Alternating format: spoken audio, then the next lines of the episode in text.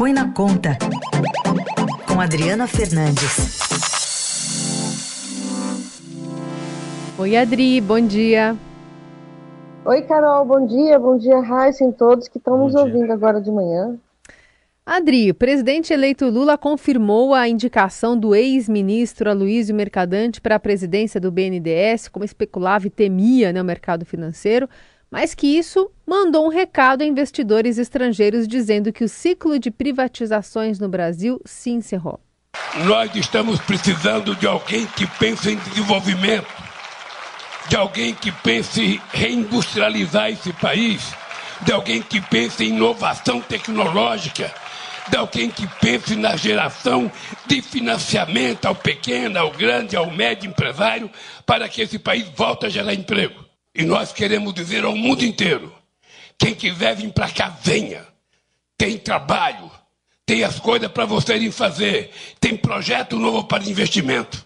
Mas não venham aqui para comprar nossas despesas públicas, porque elas não estão à venda. E o nosso país vai voltar a ser respeitado com soberania. Queria começar contigo sobre esse ponto específico desse recado, já que veio na palavra uhum. do presidente, e também sobre a, a forma com que ele foi indicado, já que ele não poderia presidir, presidir o BNDES de acordo com a lei das estatais. Carol, foi uma fala contundente do presidente eleito Luiz Inácio Lula da Silva. Ele deixou claro, botou os pingos nos is na política que ele se propôs e anunciou quando estava ainda na campanha. Então, é uma política muito diferente, diria, contrária ao que é, Jair Bolsonaro e seu ministro Paulo Guedes é, colocaram em prática.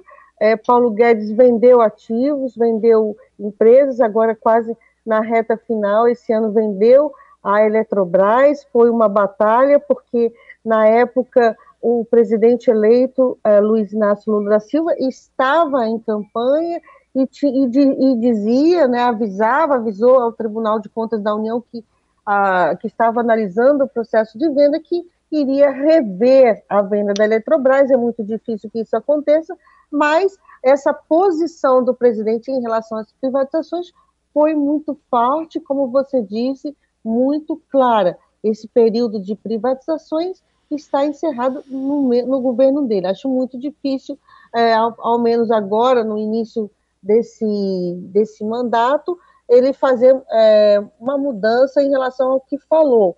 No, teve no finalzinho da campanha, quando ele, no segundo turno, eu lembro disso, quando ele ainda estava, é, que ele estava formando uma, uma frente ampla é, para o seu governo, ele chegou a falar que aquelas empresas que não estiverem é, dando lucro, algo assim, é, eles iriam avaliar. Só que esse discurso é muito forte, muito incisivo. Então, é o que, é o que, que podemos esperar. A escolha de Aloysio Mercadante para o Banco, Banco Nacional de Desenvolvimento Econômico, que geralmente faz os processos, né, monta esses processos de venda, ele tem esse papel, e um sinal de mudança pela frente, Carol. O Adri, em relação ainda ao Luiz, o mercadante, o que, que dá para esperar dele à frente do BNDES? Lembrando que foi, foi tema da campanha eleitoral anterior, na qual o então candidato Bolsonaro falava em abrir a caixa preta do BNDES. No fim, não acharam nada, né? Não acharam nada. O, o mercadante ele enfrentou resistências dentro do partido, resistências resistência na, é, nessa frente ampla em alguns setores e também resistência forte do setor empresarial e do mercado financeiro. Tanto é que a expectativa era de que o anúncio fosse feito quando a, o Lula indicasse o novo ministro do, da Desenvolvimento, Indústria e Comércio, porque, afinal de contas, o BNDES, hoje, no Ministério da Economia, será transferido para esse novo Ministério do Desenvolvimento, Indústria e Comércio, que nascerá é, da, da é, a, o Ministério da Economia será dividido entre planejamento, duas pastas do planejamento, mais uma pasta da, da, do, é, da, da indústria, essa, e ficaria a Fazenda já com o ministro escolhido Fernando Haddad. Falemos então dessa outra parte, né? Dessas outras escolhas de Fernando Haddad para sua equipe no Ministério da Fazenda, o ex-banqueiro Gabriel Galípolo seria então secretário executivo, segundo em comando na pasta, enquanto o ex-secretário de Política Econômica Bernard Api reassumirá o cargo voltado para a reforma tributária. Haddad vem dizendo já que busca uma equipe plural, está é, representando essa pluralidade nesses anúncios que têm sido feitos e também com relação a, a uma antecipação de uma âncora fiscal para tentar dar essa sinalização para o mercado que ontem torceu o nariz para esses anúncios. Exatamente. O, o, ministro, o ministro indicado, Fernando Haddad, ele fez a apresentação de dois nomes. Ainda tem muita equipe para ser decidida. Ele está é, fechando esse xadrez. Está é, tá sendo cobrado de ter, de ter nomes outros nomes que, que apoiem essa, que estejam representando essa frente ampla, isso é uma cobrança para todo o governo, porque o que estamos vendo agora é o PT com muita sede de todos os ministérios. Fala-se em 10, 12, 14 ministérios do PT, e é por isso que a gente está vendo aí já incômodos, o principal deles com Simone Tebet, que foi presidenciável, é, e não foi na, na, diplomação de Lula uh, no Tribunal Superior Eleitoral, causou esse, esse ruído, e é porque está tá em disputa. No caso de Haddad, Gabriel Galípolo, ele foi o interlocutor da campanha do presidente Lula, do, do presidente eleito Lula, ele interlocutor com o mercado financeiro, com o setor empresarial, e Bernardo Api, embora tenha sido é, é, secretário do governo, do, do, governo Lula no Ministério da Fazenda, no antigo Ministério da Fazenda, ele tem diálogo com vários setores, ele tem apoio, uh, e vai, tem apoio para a sua reforma tributária e vai tentar buscar apoio, que, aquele que ele não tem nos setores tradicionalmente contra a proposta, que não querem a proposta, como é o caso é, do setor de serviços. A agricultura também, o setor agrícola também aponta restrições, vai ser uma, uma, uma tarefa árdua conseguir um consenso em torno dessa proposta de reforma, mas o que eu vejo que nunca vi há muito tempo, quer, quer dizer, eu nunca vi o empenho ah, de fato é, em aprovar a reforma. Tanto é que a Haddad ele acenou com essa com a com o projeto da âncora fiscal, com que vai substituir o teto de gastos, e falou que vai é, é, é, tramitar, que vai, tra vai trabalhar para que sejam votados junto com a reforma tributária. Se vai, se vai conseguir, é muito difícil saber nesse momento, porque o presidente eleito ainda está tem, construindo a sua base de governo no Congresso, não está claro ainda, ele tanto que é que vai depender de, da composição desses novos ministérios, porque é, há uma o, lideranças do Centrão querem cargos também no novo governo. O Adri, ontem até o Haddad falou, me chamou atenção que ele falou que ele é, precisa verificar direitinho se está correta a estimativa de receita, ele acha que está subestimada. Uh, o que, que, pode ter de concreto nisso, hein, Adri? O essa pergunta na entrevista, eu estava lá na entrevista no Centro Cultural Banco do Brasil, ela veio assim, ela veio do fato assim, foi, Haddad foi perguntado é, se haveria, quando que as contas públicas entrariam numa rota de superávit. Essa é uma pergunta importante porque a PEC da transição ela aumenta em muito as despesas de forma permanente.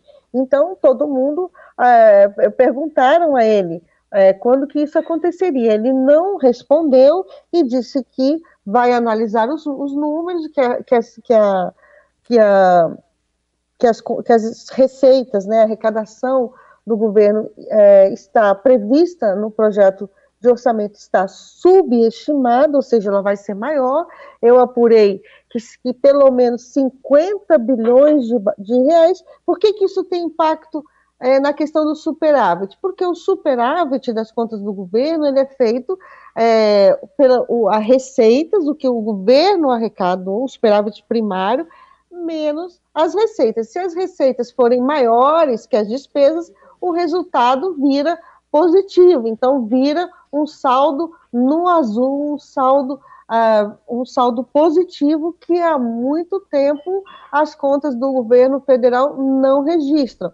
E essa é um, com a PEC vai ficar mais difícil, obviamente. Então ele fala, ó, vamos, a receita vai aumentar. Se a receita aumenta, o resultado melhora. É isso ele, mas ele não quis prever e ele também não se não falou muito da PEC, ele meio que se distanciou dessa negociação da PEC, embora, a, embora haja uma expectativa no, no mercado financeiro, havia, pelo menos até ontem na entrevista, que ele pudesse trabalhar para desidratar um pouco, reduzir um pouco a alta uh, de despesas que a PEC contém. Não foi isso que ele apontou, ele continua é, sendo, continua é, é, falando com em meio a uma desconfiança do mercado, o mercado vai ter que esperar, ele vai ter que mostrar com ações que ele veio para fazer o ajuste. Inclusive, ele fez uma, uma frase muito importante em que ele disse na entrevista que ele vai fazer o,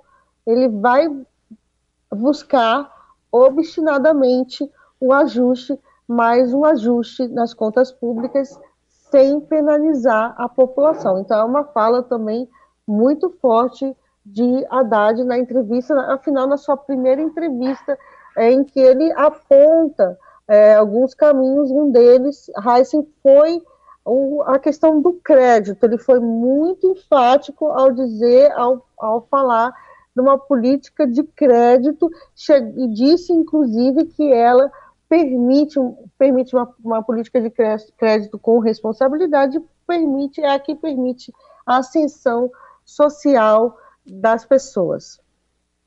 Bom, PEC da transição que pode acabar sendo votada só na semana que vem, né, a partir de uma sinalização do presidente da Câmara, Arthur Lira. E também queria te ouvir sobre os recadinhos é, dados por Mansueto Almeida, economista-chefe do BTG, que parece ter uma conversa também ao pé de ouvido com alguns deputados ali, indicando um limite para essa PEC passar por lá. Pois é, Carol, essa foi uma apuração que eu fiz, está publicada hoje no jornal Estado de São Paulo. Uhum. Quem quiser é, pode dar uma olhadinha lá. Estou fazendo aqui uma propaganda que é, na votação do Senado, no primeiro turno, é, no, primeiro, no primeiro e segundo turno, nas negociações no Senado, aliás, onde a PEC passou com muita folga é, em relação ao mínimo que tinha para ser aprovado, para ser aprovada. É, mas o presidente da Câmara estava incomodado com o fato de que os parlamentares da Câmara, os deputados, não estavam participando da negociação, então chamou Mansueto Almeida. Quem é Mansueto Almeida? Mansueto Almeida é um especialista em contas públicas. Ele ganhou notoriedade nacional com, nessa especialidade, é, é, contestando, inclusive, dados é, do alertando sobre a política fiscal da ex-presidente Dilma Rousseff. Ele então é, foi é, secretário ah, do governo do, do, ministro Henrique Meirelles no, no, governo Michel Temer e depois também é, secretário do Tesouro Nacional no na gestão Paulo Guedes. Hoje ele é economista-chefe do BTG. Lira chamou ele para conversar lá na, nessa negociação e, né, e, aos deputados, chamou na sua residência, aos deputados, ele disse claramente que é, alertou, olha, essa PEC é muito alta, vai exigir é, do governo Lula mais à frente aumento de imposto. Aumento de imposto ninguém quer falar, ninguém quer nem ouvir, falar que no Brasil vocês devem captar essa sensibilidade aí na rádio com os ouvintes. E muitos especialistas, não é só Mansueto, muitos especialistas apontam que mais cedo ou mais tarde, quem vai pagar essa conta é o, a população. Só que o governo eleito diz que essa conta será paga pelos mais ricos e fará uma distribuição melhor do sistema tributário. É por isso que a Haddad fala muito claramente, junta tanto a, o a novo arcabouço fiscal e diz que vai tramitar junto com a reforma.